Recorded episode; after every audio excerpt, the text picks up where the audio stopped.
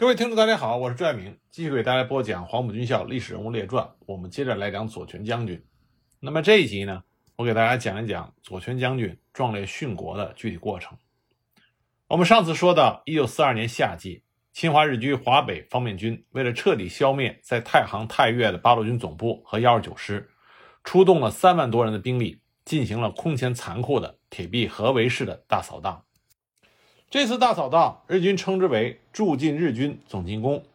其扫荡太行山北部的兵力是由第三十六师团主力、第一混成旅团一部、第三混成旅团一部、第四混成旅团主力和第八混成旅团一部和幺幺零师团一部，共约二点五万余人。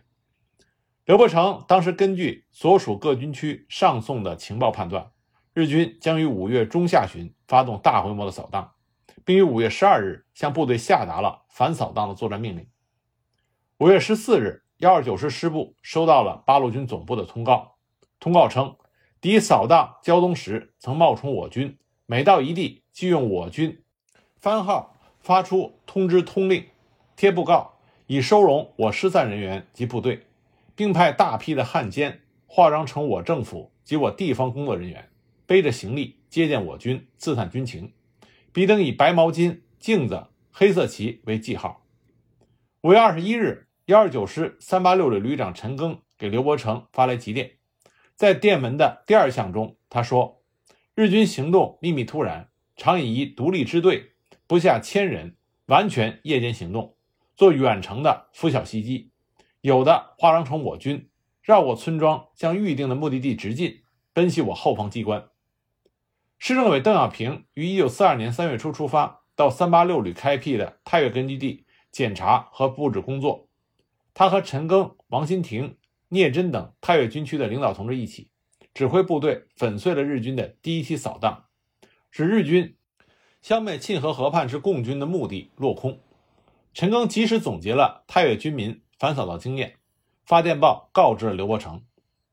刘伯承分析了这些电报之后，对参谋长李达说。敌人常常派出伪装的独立支队，而且是夜间秘密行动，这就说明敌人已经查明了我军各统帅机关、后勤机关的所在地，要通知各部队、各分区严重的注意，机关就要马上转移。五月二十二日黄昏，在卓漳河岸的王曲村，有三个民兵发现了一支小部队，但看见他们穿着八路军的服装，就放他们过去了。五月二十三日拂晓，在小曲村附近。民兵也发现了一支小部队，询问他们的番号，队中有人回答说：“我们是新六旅的。”因为当地的民兵都习惯的把三八六旅称为老六旅，没有听说过有新六旅，而且这些人还穿着皮鞋，就对他们产生了怀疑，于是就说：“快把枪交给我们。”听完这句话，带队的人就命令那些队员们向民兵开枪射击，得以逃脱。民兵们把这个重要的情况。报告给了太行军区第五分区的首长，该分区立即电告了一二九师师部。五月二十一日夜，刘伯承率领师部前指从会里村转移，于二十二日凌晨六点到达了固新。二十三日收到了太行五分区的电报，电报称小曲发现穿皮鞋、灰衣服的敌探一百多人，有向王堡、会里前进的状态。几乎同时。李达派出的侦察员报告，师部从会理村转移之后三个小时，有一股伪装成新编六旅的日军独立支队就到了会理。他们抓到老百姓，就问刘伯承去哪里了。鉴于已经发现了多股日军的小股部队，李达在二十三日上午电令各分区各旅，今后凡是军事机密，概不允许在电话中明述，以免被日军特务窃听。二十四日，刘伯承又率领前指转移到了固新以南三十五华里的合章。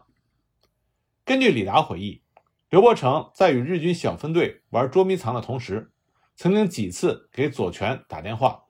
为了防止日军特务的窃听，刘伯承就用俄语和左权通话，报告了发现化妆成八路军的日军小股部队的行动规律和路线，请他转告彭德怀副总司令。建议总部机关尽快转移。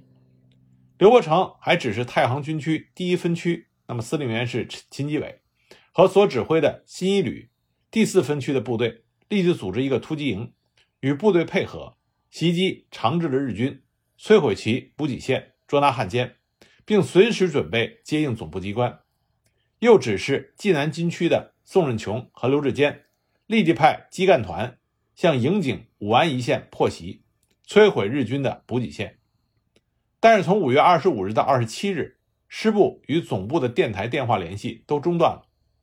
根据幺二九师阵中日记记载，直到五月二十八日，刘伯承和李达才得知八路军总部的突围经过。原文是这么写的：总部于二十四日晚。向偏城南的杨岩、索保、麻田、杨毅等城的敌军共三千多人的压迫下，被合围于南爱铺窑门口，于二十五日中午被包围，后向石灰窑以北突出敌围，电台五部全部丢失，左权阵亡。罗主任、立三部长向黑龙洞方向突围，详情不明。这里罗主任指的是八路军野战政治部主任罗瑞卿。立三指的是八路军后勤部部长杨立三。根据很多参战老同志的回忆，总部在转移中被日军包围和左权将军牺牲的情况是这样的：五月二十四日夜，由于总部机关庞大，后勤部队携带物资过多，行动迟缓，又没有按照原计划分路进行，结果一夜只走了二十多里路，以致造成及总司政后北方局机关和特务团的一万多人、上千匹的牲口。都挤在十字岭一线，不利情况。二十五日拂晓，敌人主力一万多人从四面压缩，以南爱铺为目标进行铁壁合围。彭副总司令同左副参谋长、罗主任等领导人商定，总部直属队和北方局向北突围到太行二分区，野正到太行六分区。决定之后，彭副总司令纵身上马，挥手高呼：“马上按指定方向突围！”率先向北山口冲去，左权同志负责指挥后勤人员突围。到了下午四时左右，大部分冲出了包围圈。左权同志还站在一个高岗上，沉着地指挥疏散。突然，一发迫击炮弹呼啸而来，左权同志一面高呼“卧倒”，一面冲到高岗下，将两位惊慌的女同志按倒。炮弹在他们身边爆炸了，那两位女同志得以幸免。可是左权同志的头部却被炮弹片击中，不幸牺牲。这段文字写在李达的《抗日战争中八路军幺二九师》一书中。那么，因为总部电台的丢失，左权牺牲的消息是由幺二九师的电台发给延安的。但是，当年日军发表战报的时候，说是他们找到了幺二九师师部机关，随即进行合围，并给予了重创。这说明。日军当时并不知道他们袭击的是八路军总部，也不知道左权在其中，并且阵亡。那么，也正是因为日军公开说他们重创了幺二九师的师部，所以八路军总部为了迷惑日军，不让日军掌握八路军总部的行动规律，就将错就错，在延安的《解放日报》和《新华日报》华北版上公布五月二十四日夜和二十五日八路军幺二九师师部遭到日军袭击等话语。过了一段时间，才正式公布了左权牺牲的假日期六月二日，但并未公布牺牲地点，这是为了迷惑日军。当年八路军总部和幺二九师的将领只是根据情报分析出，总部被包围是由于日军在扫荡主力部队出发前，派出了小股化妆侦察分队，带着特务机关事先收集到的照片和资料，并且收买了当地的汉奸带路所致，并不知道这股小分队就是义子挺进队。一九四二年九月，天津的《伪东亚新报》刊登了一篇文章，文章中称，六川挺身队五月二十日由基地出发，攀登悬崖，走过山沟，开始遭遇了三个农会会员，他们把挺身队误认为八路军，于是很不费劲的就渡过了漳河，在对岸岭上休息，深入这样的敌境之中，也只以新编六旅的队伍而逃脱，队员们都是以刘伯承的手记为目的。可是，异常兴奋的队员的希望都被齐齐王宝之时，人家刚刚出发扑了个空而打消了。在那天又去索保，进入到东面的大山中追赶刘伯承。后来据俘虏说，刘伯承逃到西山去了。队员们甚为惋惜的踏着石子路，跑到了偏城与友军会合去了。这篇伪报纸的报道，也让幺二九师。知道了，跟踪幺二九师师部的小分队被日军称之为挺身队，队长叫做六川。但尚不知道其全称和军衔，也不知道偷袭总部的小分队队长的名字。到了1982年，天津人民出版社出版了天津市政协翻译的日军防卫厅战时史编写的《华北治安战》一书。在这本书中，里边关于1942年夏季大扫荡的章节，里面明确的提到了驻晋日军总进攻，在该书中被称之为 “C 号作战”。作战计划的主要内容在该书中写道：共军第十八集团军军部与幺二九师盘踞于晋冀豫边区的山西、河南、河北省境附近的山岳地带及沁河中游河畔地带，屡次巧妙地避开日军讨伐锋芒，企图扩大其势力。预定五月十五日作战开始，作战分三期进行：第一期八天，消灭沁河河畔之共军；第二期二十天。消灭涉县北方地区之共军，第三期二十天消灭涉县南方地区之共军。书中还说，驻晋日军第一军当时的军长岩松义雄要求，为了达到消灭共军十八集团军军部及幺二九师的目的，C 号作战计划特别要在战术上加以革新，就是组成多股小部队，化妆成八路军，插入抗日根据地，担任侦察八路军各部队。军分区指挥机关驻地，刺杀八路军各级指挥员和破坏指挥机关及弹药仓库等任务。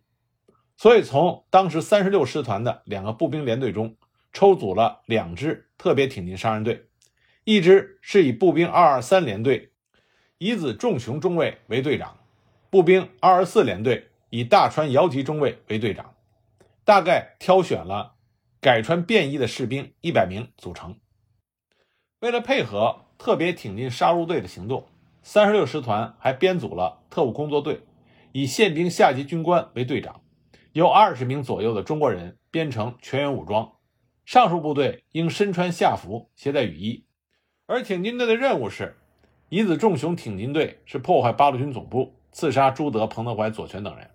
大川遥吉挺进队是破坏幺二九师师部，刺杀刘伯承、邓小平、李达等人。乙子挺进队和大川挺进队在六安的上党道日军特务机关领取了装备和毒气，以及八路军总部驻地及一二九师师部驻地的坐标地图。另外还有贴着朱德、彭德怀、左权、罗瑞卿、刘伯承、邓小平、李达等人照片和简历的折子，并且带有电台和信鸽。他们穿上灰色军装，化妆成八路军，不过穿的却是皮鞋。但这并不是日军的疏忽，因为他们不可能在短时间找到合脚的布鞋。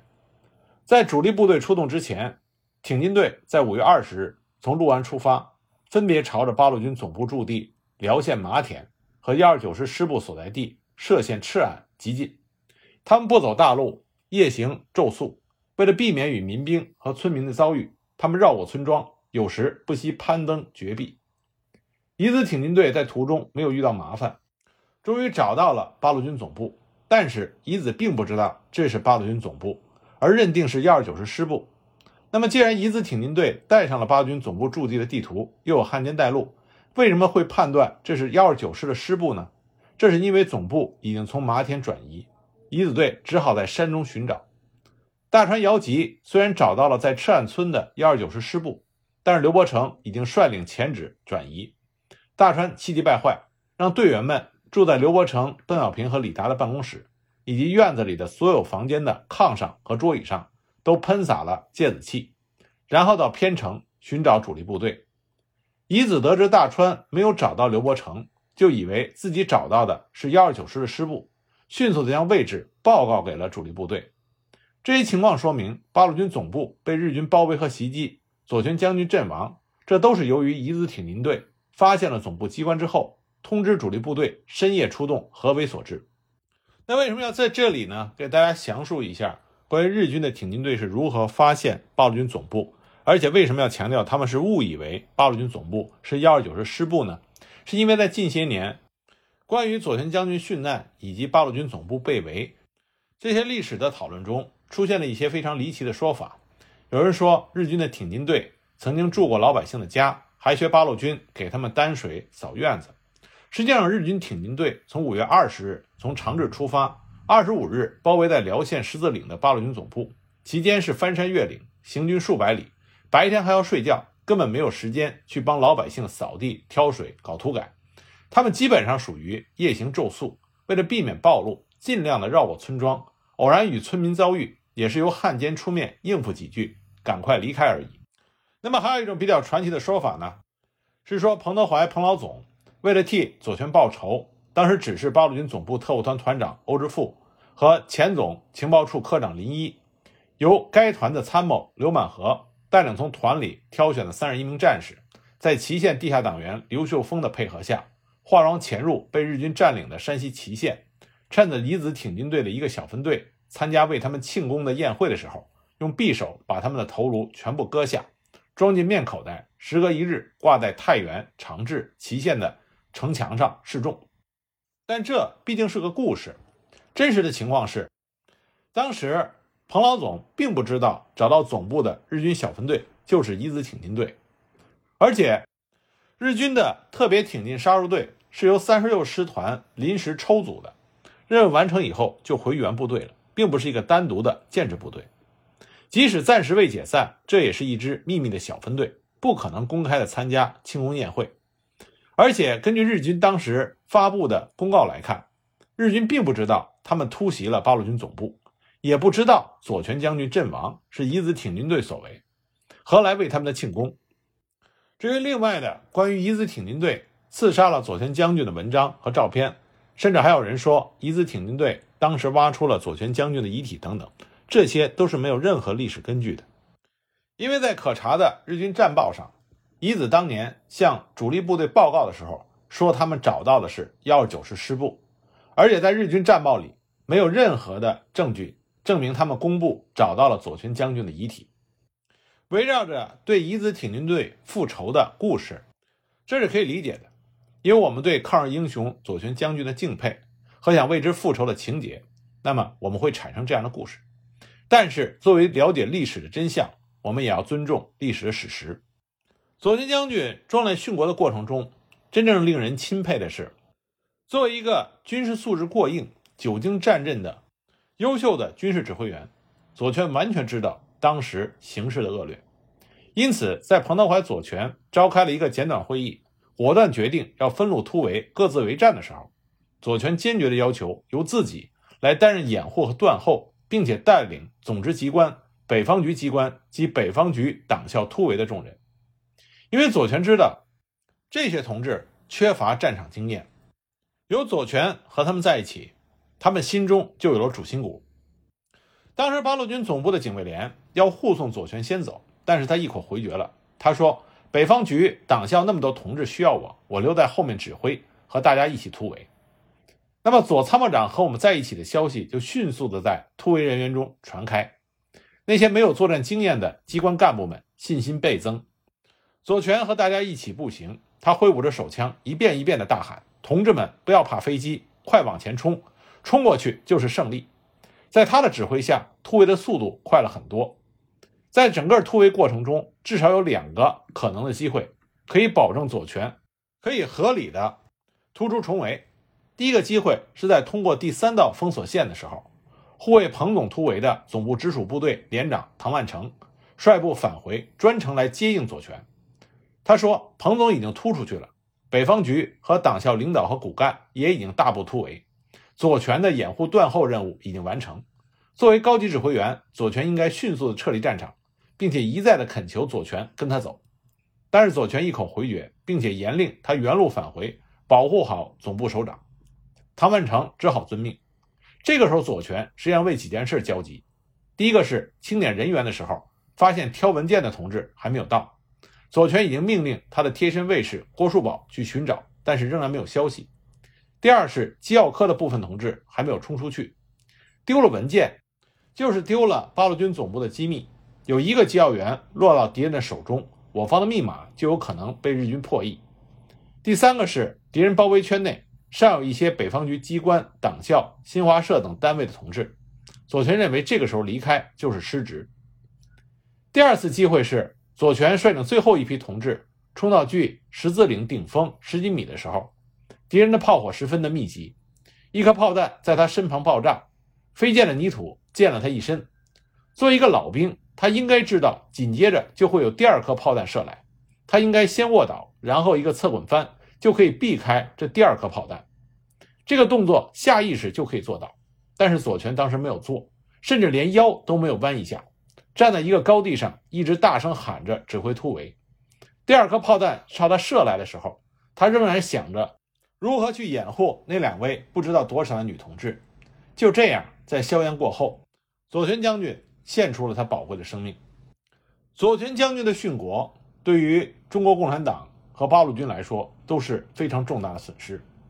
一九四二年六月，延安《解放日报》和《新华日报》华北版公布了左权将军牺牲的消息，并且刊登了悼念的诗文。六月二十一日。周恩来在《新华日报》发表了“左权同志精神不死”一文，八路军总司令朱德赋诗吊左权同志。诗文是这么写的：“名将以身殉国家，愿拼热血为五华。太行浩气传千古，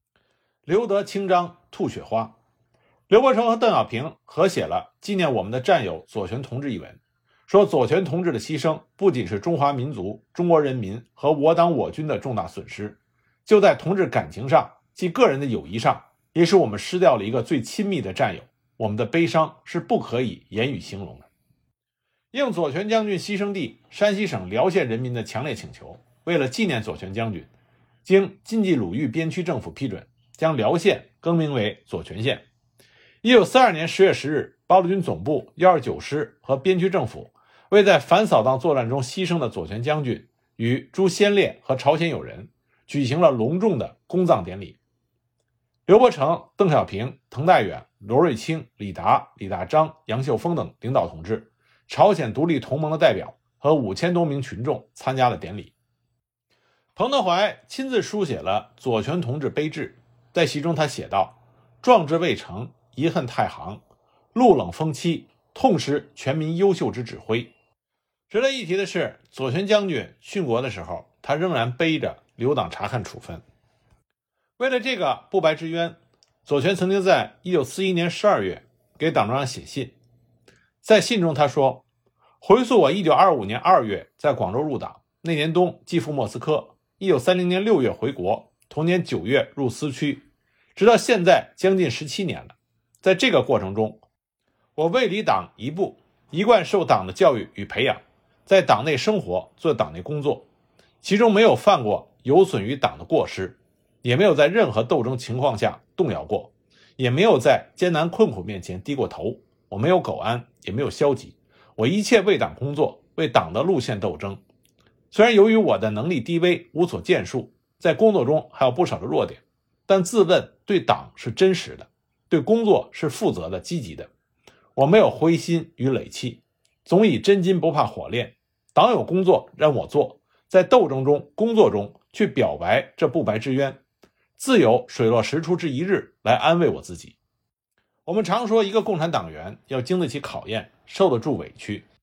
襟怀坦白，忠实积极，顾全大局。在这个方面，左权以他崇高的党性做出了榜样。那么，到了一九八二年，中共中央终于写出了书面文件，对左权予以平反，取消了处分。